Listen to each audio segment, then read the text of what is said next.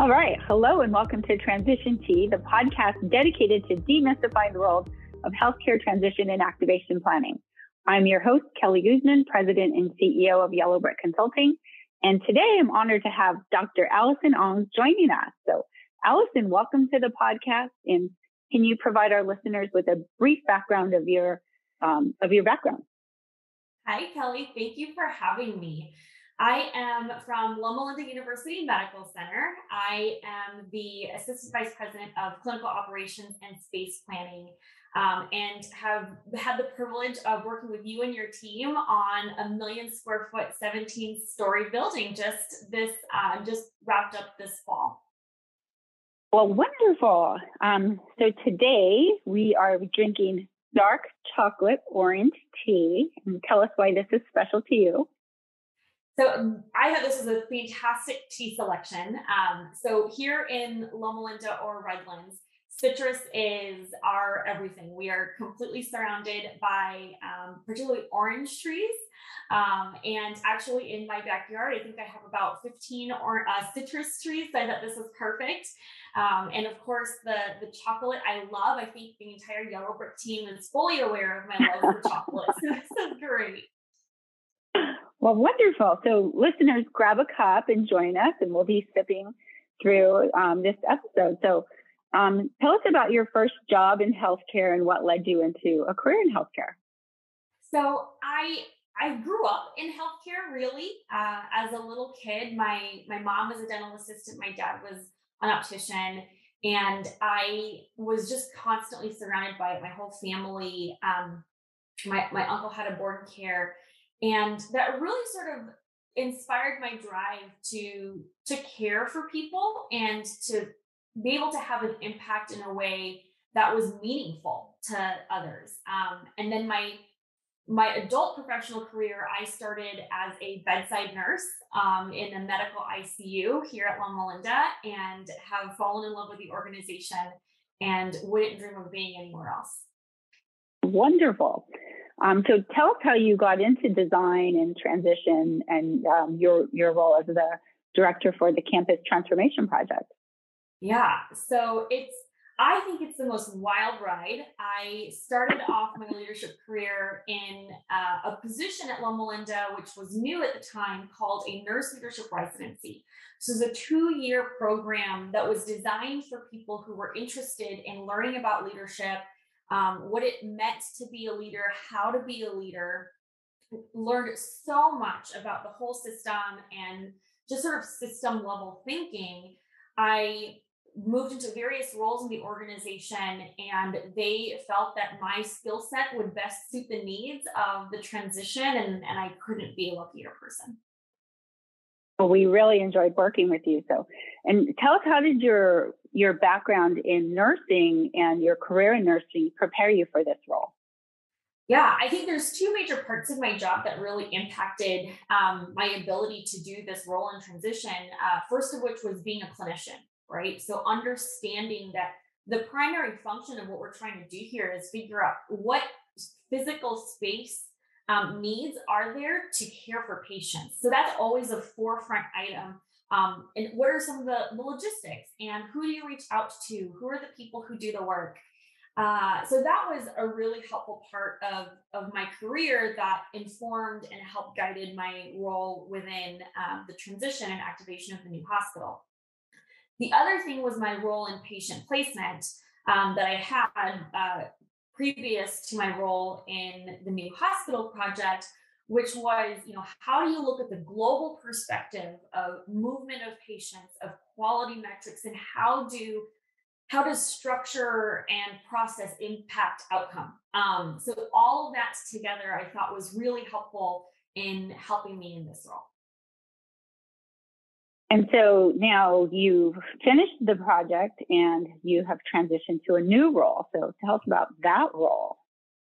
I am now over, I still have uh, clinical operations, which is predominantly um, patient placement and transfer center, house supervisors. That continues to report to me. But I'm also responsible for space management now.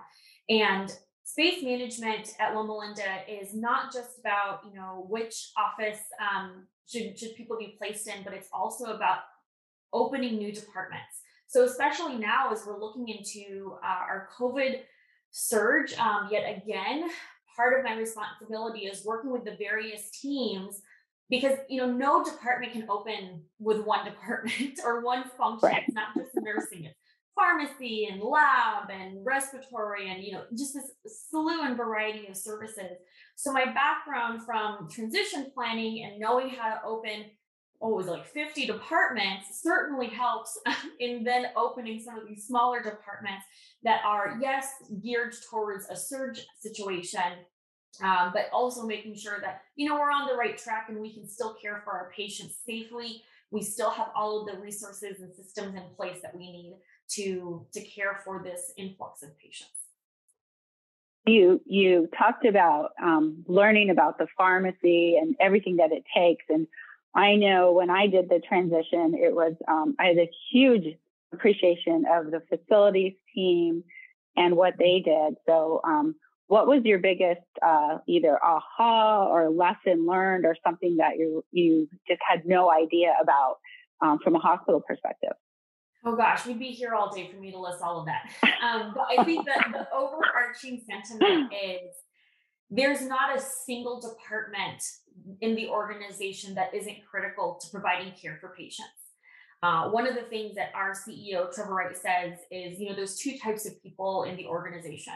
There are people who directly care for patients, and then there's those of us who care for those people. Um, and I, I think about the various systems. You think about facilities, you think about EVS, you think about pharmacy and radiology. And one of the groups that I was so grateful to have learned about were the people behind the scenes, also at billing and at our health information management team, making sure that all of our records are, are set, our IS security team. IS is such a huge component of what we do. And there's again like not a single department that isn't critical to making sure that what we're doing is optimal. Absolutely. So um, there's probably a lot of skills and um, you know background uh, classes and courses and things like. Was there anything that you know when you were either in school or learning, you're like, I'm never going to use this, and um, you know it was just super or super difficult to learn. I know for me, statistics was one of them. But is there a, a particular skill that you're so glad that you studied and you learned and has been helpful for you in in this role? Uh, it's funny that you mentioned statistics because I would actually say it would be statistics. Who likes statistics? Um, yeah, well, and just the utilization of data, right? So how do we make data-driven decisions on our our processes? What are the outcomes that we're going for, and what does that data say? Oftentimes, you know, healthcare is driven by tradition and sometimes that's great. There is a place for tradition. Um, you know, in evidence-based practice, we talk about the the experience of the clinicians being just as important part of of evidence-based practice as the data is. You know, that's that is in itself a data point. Um, so I, I, do sort of laugh that yes, as much as um, I think my statistics teacher would be very proud for me to say that statistics is what I'm really glad uh, or what I didn't realize um, would be as helpful for me today, but to understand, um, you know, how to take a look at data. When is it alerting? When is it not alerting? You know, how do we know we're making progress? Uh, yeah, she, she'd be super proud. I went to school 100 years ago and you feel the same way. I feel that. I feel that pain. Um, so transition and activation includes a lot of planning. And I know when I started, um, I had no idea what I was doing. And I thought about the patient move and we're going to take all of these patients and move across the street and open up this new hospital. Uh, and learned that there's so many different aspects of transition. So, um, what was your favorite you know, piece or component or part of transition that you really just enjoyed and would love to do again? Move day, for sure, without a shadow of a doubt. Um, I think that there's there's something special about even though it's complex and it's it's nerve wracking because you have some really sick patients that you're trying to move and you're trying to do this safely and you know you get a lot of concerns from other various clinicians and you know that it comes from a great place because they they genuinely care about their patient.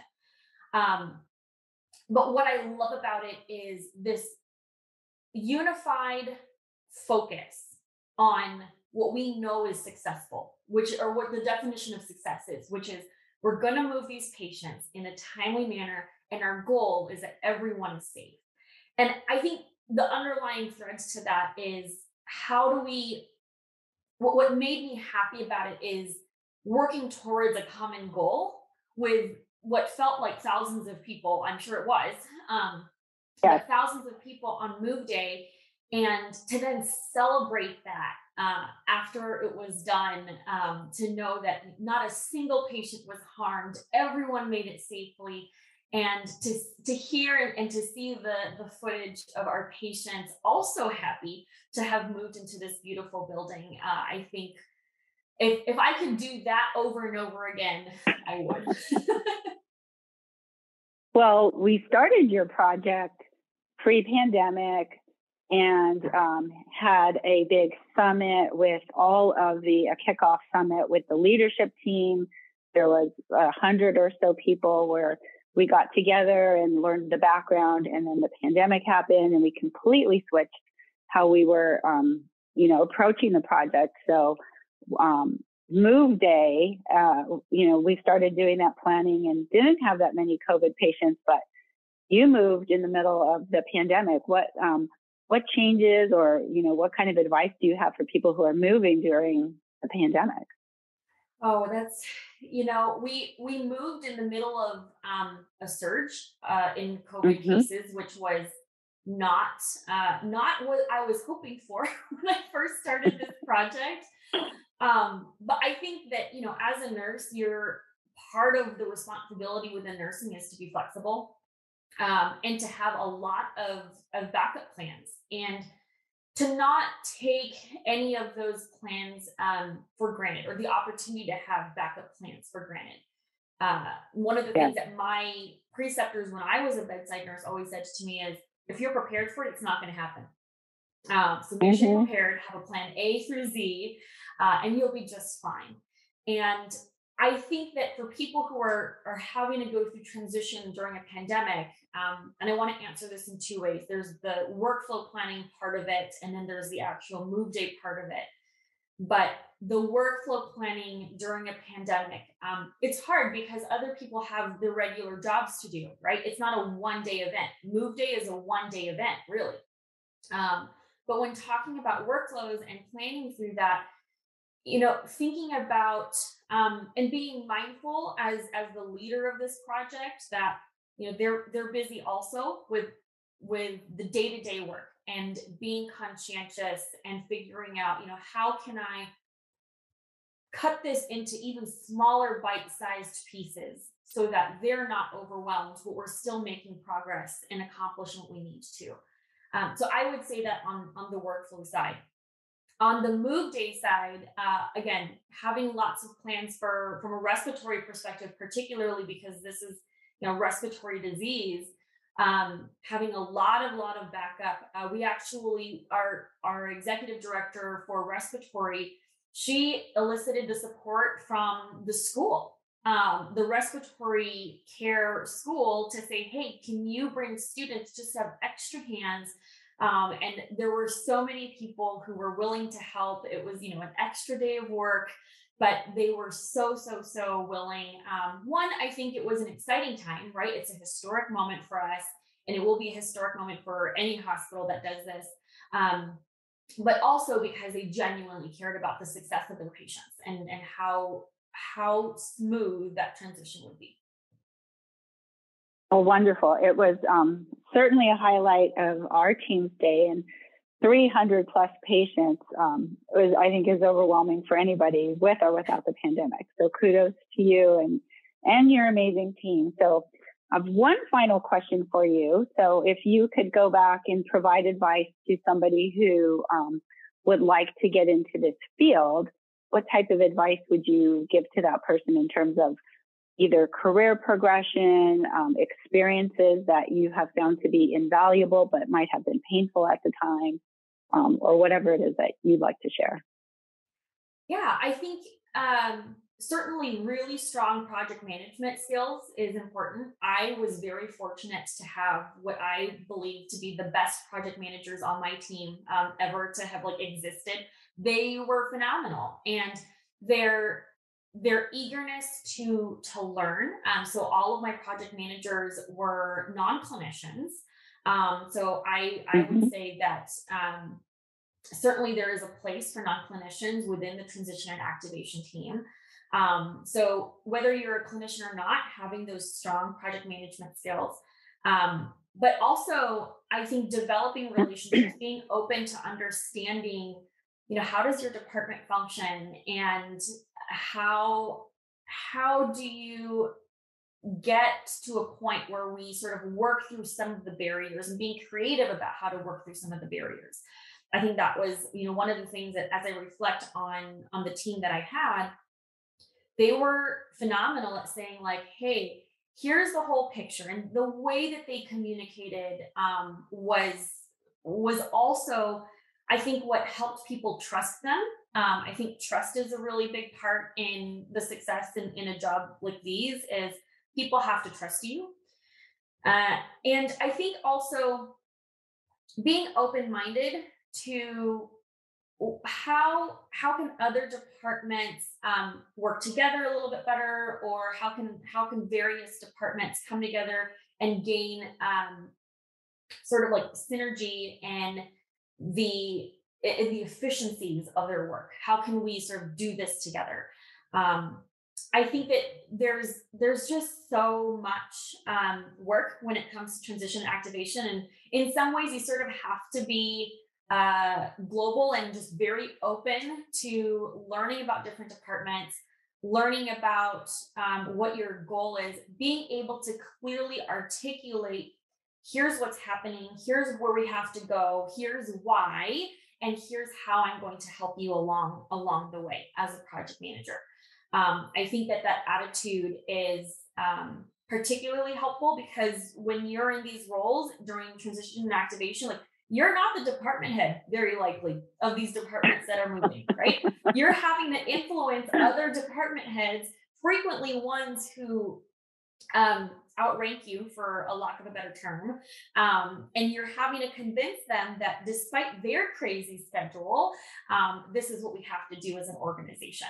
Um, so I I have learned um, a lot from my project managers that that I had on on our project and they uh, i think are the epitome of of how to get into transition planning and, and sort of this job but they were eager. They were open to learning anything and everything. They were phenomenal communicators um, and they were just absolute go-getters. Uh, I, I think for myself as a clinician getting into transition and activation i think uh, having that global perspective and having a really good relationship with a multitude of departments and then having the respect for all of them that each of what they do is important and valued to the organization um, because everyone wants to to know that you're going to support them um, I, I know I want mm-hmm. that as a department head and other department heads want that as well. They want, they, everyone wants to do a good job. So how can we as, as part of